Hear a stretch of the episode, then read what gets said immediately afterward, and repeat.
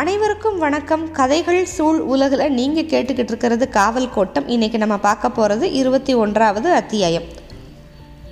போன அத்தியாயத்தில் நம்ம என்ன பார்த்தோம்னா மங்கம்மா முத்துவீரப்பனை பற்றி பார்த்தோம். சொக்கநாதனோட மறைவை பற்றி பார்த்தோம். அரசு மலை கொள்ளையடிச்சிட்டு போனதை பற்றி எல்லாம் பார்த்தோம். இப்போ சொக்கநாதனுக்கு அப்புறம் ஆயிரத்தி அறநூற்றி எண்பத்தி இரண்டாவது வருஷம் பதினஞ்சே வயசான ரங்ககிருஷ்ண முத்துவீரப்பன் அரசாள ஆரம்பித்தான் ரெண்டு வருஷம்தான். மதுரை என்னெல்லாம் இழந்திருந்துச்சோ அந்த மேற்கு வடக்கு பகுதிகளை மறுபடியும் பிடிச்சிட்டான். நாடு வந்து இப்போ ஸ்திரத்தன்மைக்கு வந்துருச்சு.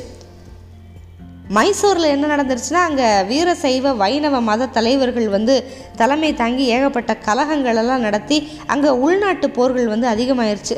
அதனால மைசூரை விரட்டி அடிக்கிறது ரொம்ப எளிதாக போச்சு முத்துவீரப்பனுக்கு. செஞ்சி மராட்டியர்கள் டில்லியோட தென்மண்டல சேனாதிபதி ஜூல் பிகார் கான்கிட்ட அடிபட்டு பின்வாங்கிக்கிட்டு இருந்தாங்க. வெளியிலிருந்து ஆபத்துகள் இல்லாத நிலைமை இப்போ அதனால இப்போ நாட்டை சீரமைக்கிறதுல முழு கவனமும் செலுத்தினான் முத்துவீரப்பன். அவனோட காலத்தில் தான் இந்த பிரதானி ராயசம் தளவாய் இந்த மாதிரி பதவிகளுக்கு வந்து ஒரு தனிப்பட்ட அதிகாரம் வந்து இல்லாமல் ஆச்சு. நிர்வாக விவர விவகாரங்கள் எல்லாத்தையும் அவங்க அம்மா பார்த்துக்கிட்டாங்க மங்கம்மா. குதிரையில் ஏறி தனி ஆளாக நாடு முழுக்க சுற்றி திரிஞ்சா முத்துவீரப்பன் பாளையக்காரர்களோட சண்டையை தீர்க்கறதுலேருந்து குளம் வெட்டுறது வரைக்கும் நேரில் போய் பார்த்தான். எந்த நேரமும் அரசன் எந்த ஊரில் வேணாலும் இருப்பான் அப்படிங்கிற மாதிரி ஒரு நிலமை. அகாலத்தில் போவான் கிராமங்களோட சாவடிகளில் படுத்து தூங்குவான். காலையில் ஊரே கூடி நின்று வணங்கி அவனை எழுப்பி பாளைய அரண்மனைக்கு கூட்டிகிட்டு போவாங்க. மீச அரும்புற ராஜா இல்லை அங்கே இருக்கிற பெண்களுக்கெல்லாம் செல்லப்பிள்ளையாகி போயிட்டான். பா ஒவ்வொரு பாளையத்துலேயும் இருந்த அவ்வாக்கள் வந்து அவங்க சின்ன வயசில் கேட்ட கதைகள் எல்லாத்தையுமே இப்போ புதுப்பிக்க ஆரம்பிச்சிட்டாங்க. ஒரு காலத்தில் விஸ்வநாத நாயக்கரை பற்றி ஏகப்பட்ட கதைகள் இருந்துச்சுல அந்த கதைகளை எல்லாம் அவங்க நம்புவாங்க இல்லையா?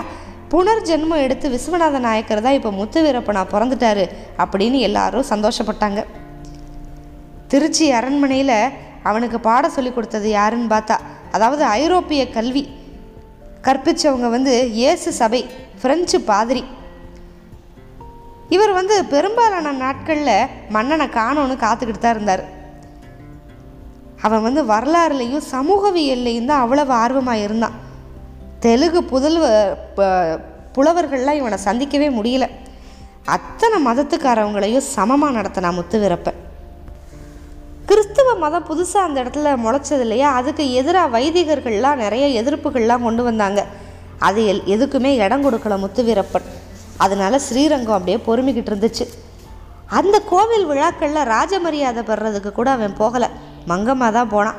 அந்த நேரத்தில் அவன் பாஞ்சாலங்குறிச்சி பாளையக்காரர்களோட தூத்துக்குடியில் நங்கூரமிட்டு இருந்த ஐரோப்பிய கப்பலில் புகுந்து கடல் வாணிகம் பற்றி ஆராய்ஞ்சிக்கிட்டு இருந்தான். இந்த முத்துவீரப்பன் அரசனான மூணாவது வருஷம் அவனோட புகழை வடக்க டெல்லி வரைக்கும் பரப்பின ஒரு சம்பவமும் நடந்துச்சு. என்னன்னா அப்போ டெல்லியில் அரசாண்டுக்கிட்டு இருந்தது வந்து அவுரங்கசீப். அவுரங்கசீப் தன்னோட ஒரு செருப்பை மட்டும் ஒரு பாதுகையை தங்கத்தட்டில் வச்சு ஒரு குதிரைப்படை அணியோட நாடு முழுக்க அனுப்பியிருந்தார். என்னென்னா சிற்றரசர்கள் அத்தனை பேரும் அவங்கவுங்க நாட்டு எல்லையில் அந்த செருப்பை வரவேற்பு கொடுத்து ராஜ மரியாதையோட கூட்டிகிட்டு போய் அரண்மனை விழாவில் தன்னோட அரியணையில் அந்த பாதுகையை ஏற்றி வச்சு கப்பை செலுத்தணும். எப்படி இந்த அஸ்வமேதையாக குதிரையை மாதிரி அந்த பாதுகை வந்து பரதகண்டம் முழுக்க சுற்றிக்கிட்டு இருந்துச்சு வெற்றி பெருமிதத்தோட. இப்போ தெற்கு பக்கம் வந்துச்சு. அரியலூரில் தான் மதுரைக்குள்ளே நுழைஞ்சது. வரவேற்க முத்துவீரப்பன் போகலை. காத்துக்கிட்டு இருந்தாங்க. மன்னருக்கு உடம்பு சரியில்லை அப்படின்னாரு அரியலூர் பாளையக்காரர் வேறு வழி இல்லை. குதிரைப்படை உடனே கிளம்பி பாதுகையோட திருச்சி நோக்கி போச்சு. காவிரியை தாண்டினதுக்கப்புறமும் அரசன் வரல. கோட்டை வாசலுக்குள்ளே போனால் அது வழி விட்டுச்சு. அரசவைக்கு போச்சு பாதுகை உடம்பு சரியில்லைன்னு சொன்னாங்க. அவன் சிம்மாசனத்தில் நல்லா உட்காந்துருந்தான் உடனே முகமதிய தளபதிக்கு வந்து கோவம் அரசனுக்கு அறிவுரையெல்லாம் சொன்னான். அவுரங்கசீப்போட வலிமை புகழ் எல்லாத்தையும் எடுத்து சொன்னான். உடனே அரசன் முத்துவீரப்பன் வந்து பாதுகை என் பக்கத்தில் கொண்டு வாங்க அப்படின்னா வந்ததும் அதை காலில் மாட்டிக்கிட்டான். மாட்டிக்கிட்டு உன்னோட பாதுஷா வந்து மடையனாக இருக்கணும். ஒரு செருப்பு மட்டும் அனுப்பியிருக்கான். போய் இன்னொன்னையும் வாங்கிட்டு வா அப்படின்ட்டான். அந்த உடைவாள உருவன முகமதிய தளபதி கோபத்தில் இப்போ கத்துனான் இந்த அவமானத்துக்கு நான் பழி வாங்காமல் விட மாட்டேன் சாஹன் ஷாவோட குதிரைகள் இறங்கி வந்து மதுரையை சுடுகாடாக்கும் அப்படின்ட்டு போனான் நீ போருக்கு வரல அதனால் உன்னை கொல்லக்கூடாது தர்மம் இல்லை விடுறேன்.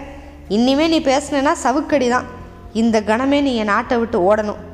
தாமதிச்சேன்னா போருக்கு வந்ததா நான் கருதி உன்னோட படையை கொன்று குவிப்பேன் அப்படின்ட்டான் முத்து வீரப்பன் அதுக்கப்புறம் ஒரு மாதம் ஒரு மாதம் கழித்து காவிரிக்கு கால் வெட்டிக்கிட்டு இருந்தப்ப ஒரு வேப்ப மர நிழலில் முத்து வீரப்பனை ஒருத்தர் வந்து பார்த்தாரு.